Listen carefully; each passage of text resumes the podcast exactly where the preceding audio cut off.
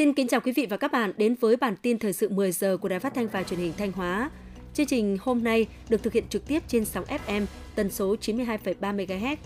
Chương trình hôm nay sẽ có những thông tin chính sau: phát triển nông nghiệp ứng dụng công nghệ cao, nông dân xã Vân Sơn phát triển trồng đào truyền thống gắn với xây dựng các làng nghề,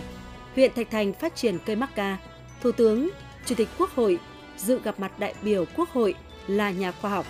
Trước hết, mời quý vị và các bạn nghe phần tin trong tỉnh. Từ năm 2012 đến nay, tỉnh Thanh Hóa có hơn 300 ha cây trồng, 260 ha nuôi trồng thủy sản, 39 trang trại chăn nuôi ứng dụng công nghệ cao vào sản xuất, chiếm mức hơn 25% tổng giá trị sản xuất nông nghiệp của toàn tỉnh. Các diện tích ứng dụng công nghệ cao bao gồm trồng rau quả trong nhà lưới, chăn nuôi lợn, bò sữa, gia cầm quy mô lớn, áp dụng hệ thống chuồng kín, nuôi sàn, tôm tẻ, chân trắng, tôm canh, cá giò. Các mô hình nông nghiệp ứng dụng công nghệ cao đều đạt hiệu quả kinh tế vượt trội, cho lợi nhuận trung bình đạt 200 triệu đồng một hectare một năm đối với mô hình trồng trọt, chăn nuôi đạt từ 500 đến 700 triệu đồng một hectare một năm, thủy sản đạt từ 2 đến 5 tỷ đồng một hectare một năm. Các sản phẩm nông sản được tạo ra từ quy trình công nghệ cao đều đạt năng suất chất lượng, bảo đảm an toàn thực phẩm. Từ loại cây trồng tự phát, nông dân xã Vân Sơn, huyện Triệu Sơn, tỉnh Thanh Hóa đã từng bước mở rộng quy mô trồng đào phai theo hướng hàng hóa. Đến nay, cả xã đã có hơn 400 hộ trồng đào. Xã Vân Sơn đang hoàn thành các thủ tục đề nghị công nhận làng nghề trồng đào nhằm từng bước nâng cao giá trị kinh tế cho người dân.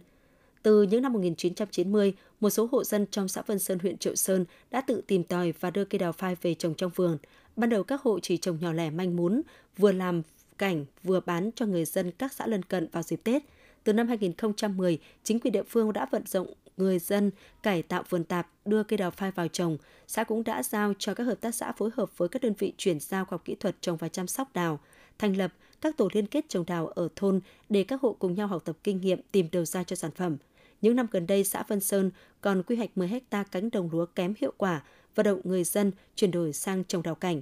Hiện nay, xã Vân Du, huyện Triệu Sơn có gần 60 ha đào, trung bình một năm, 1 ha trồng đào cho thu hoạch từ 600 triệu đồng trở lên, giải quyết việc làm cho khoảng hơn 500 lao động địa phương. Cơ sở hạ tầng, khu vực sản xuất được đầu tư cơ bản, đây là những tiêu chí cơ bản để xã Vân Sơn được xét công nhận làng nghề. Huyện Thạch Thành, tỉnh Thanh Hóa hiện có khoảng 100 ha cây mắc ca, tập trung ở các xã Thành Tân, Thành Mỹ, Thành Yên, thị trấn Vân Du. Đây được xem là một trong những loại cây trồng mang lại hiệu quả kinh tế, góp phần xóa đói giảm nghèo cho người dân địa phương. Cây mắc ca được trồng chủ yếu trên diện tích đất trồng luồng bị suy thoái, kém hiệu quả. Sau một thời gian trồng thử nghiệm, cây mắc ca rất phù hợp với khí hậu, thổ nhưỡng trên đồng đất Thạch Thành. Hiện nay, huyện đã sàng lọc được những dòng mắc ca thích hợp, sinh trưởng phát triển tốt, chất lượng cao để trồng trên địa bàn. Cây mắc ca trồng năm thứ 3 bắt đầu cho ra hoa và quả bói. Năm thứ 4, cây bắt đầu cho thu hoạch đạt 500 kg quả 1 ha và đến năm thứ 7 có thể đạt 1,5 tấn 1 ha trở lên. Ước tính năm 2022, trên địa bàn huyện Thạch Thành có trên 5 ha mắc ca cho thu hoạch với 45 tấn quả tươi, thu nhập từ 100 đến 250 triệu đồng 1 ha. Huyện Thạch Thành định hướng giai đoạn 2021-2030 sẽ vận động người dân trồng mới 65 ha cây mắc ca. Đến năm 2050, trồng thêm 80 ha tại diện tích đất của Ban Quản lý rừng phòng hộ Thạch Thành. Thanh hao hoa vàng thuộc cây dược liệu được dùng để chiết xuất tinh dầu làm nguyên liệu sản xuất thuốc trong y học. Vụ xuân năm 2022, xã Vĩnh Quang, huyện Vĩnh Lộc đã vận động hơn 10 hộ dân thôn 1 dồn đổi tập trung được 7 ha để liên kết với công ty trách nhiệm hạn thương mại và sản xuất dược Bình Minh trồng thanh hao hoa vàng. Theo đó, công ty sẽ cung ứng toàn bộ giống phân bón thuốc bảo vệ thực vật, chuyển giao kỹ thuật chăm sóc, còn các hộ tham gia chỉ bỏ công chăm sóc. Sau 5 tháng, cây sẽ cho thu hoạch, được công ty bao tiêu hoàn toàn với giá 14.000 đồng một kg khô. Theo các hộ dân, cây thanh hao hoa vàng rất phù hợp với diện tích đất bãi và đất chuyên màu, dễ sống và phát triển nhanh, ít công chăm sóc. Một năm sẽ trồng được 2 vụ, cho thu nhập 120 triệu đồng một hectare một năm. Qua bước đầu thực hiện mô hình cho thấy, cây thanh hao hoa vàng có thể phát triển tốt trên đồng đất Thanh Hóa, thích hợp để chuyển đổi cơ cấu cây trồng. Bên cạnh đó được liên kết, nông dân chỉ bỏ công nên rất yên tâm sản xuất, mở ra tiềm năng phát triển cây dược liệu mới theo hướng hàng hóa bền vững.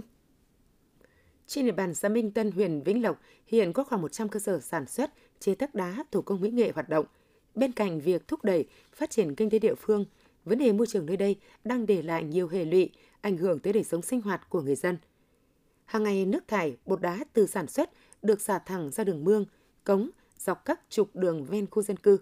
Trời nắng, bụi bay mù mịt, chỉ cần một cơn mưa nhỏ, con đường vào khu dân cư trở nên lầy lội, gây mất mỹ quan và ô nhiễm môi trường. Điều đáng nói là hầu hết các cơ sở này đều không đảm bảo an toàn lao động, vệ sinh môi trường và nước thải trước khi thải ra môi trường cũng không được xử lý đúng quy định. Hệ lụy từ ô nhiễm môi trường đã và đang gây ảnh hưởng tới đời sống, sinh hoạt, sức khỏe của người dân sinh sống tại xã Minh Tân. Để giải quyết tình trạng ô nhiễm môi trường diễn ra nhiều năm qua tại xã Minh Tân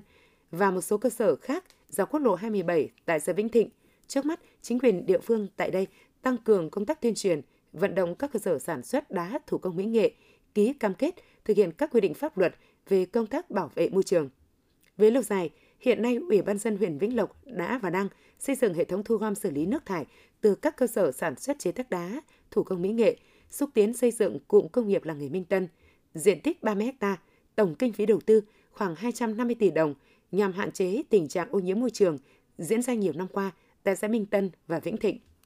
Công an tỉnh Thanh Hóa vừa phối hợp với các lực lượng chức năng đã tiến hành kiểm tra, phát hiện, bắt quả tang 5 thuyền đang tiến hành hút cát trái phép trên lòng sông Mã, đoạn qua địa phận thị trấn Quý Lộc, huyện Yên Định. Cả 5 thuyền hút cát trên đều do những người dân ở các huyện Yên Định, Vĩnh Lộc và thành phố Thanh Hóa điều khiển. Trên 5 thuyền có tổng số 14 thuyền viên, bước đầu được xác định có 4 đối tượng đã có tiền sự về hành vi vi phạm các quy định về nghiên cứu, thăm dò, khai thác tài nguyên.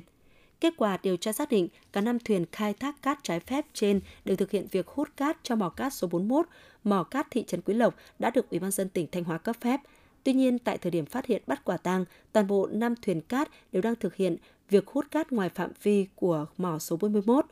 Hiện Công an tỉnh Thanh Hóa đã tạm giữ 5 thuyền hút cát và toàn bộ số cát hút được trên các khoang thuyền cùng toàn bộ tài liệu có liên quan, đồng thời tiếp tục làm rõ để xử lý theo pháp luật. Tiếp theo là phần tin trong nước.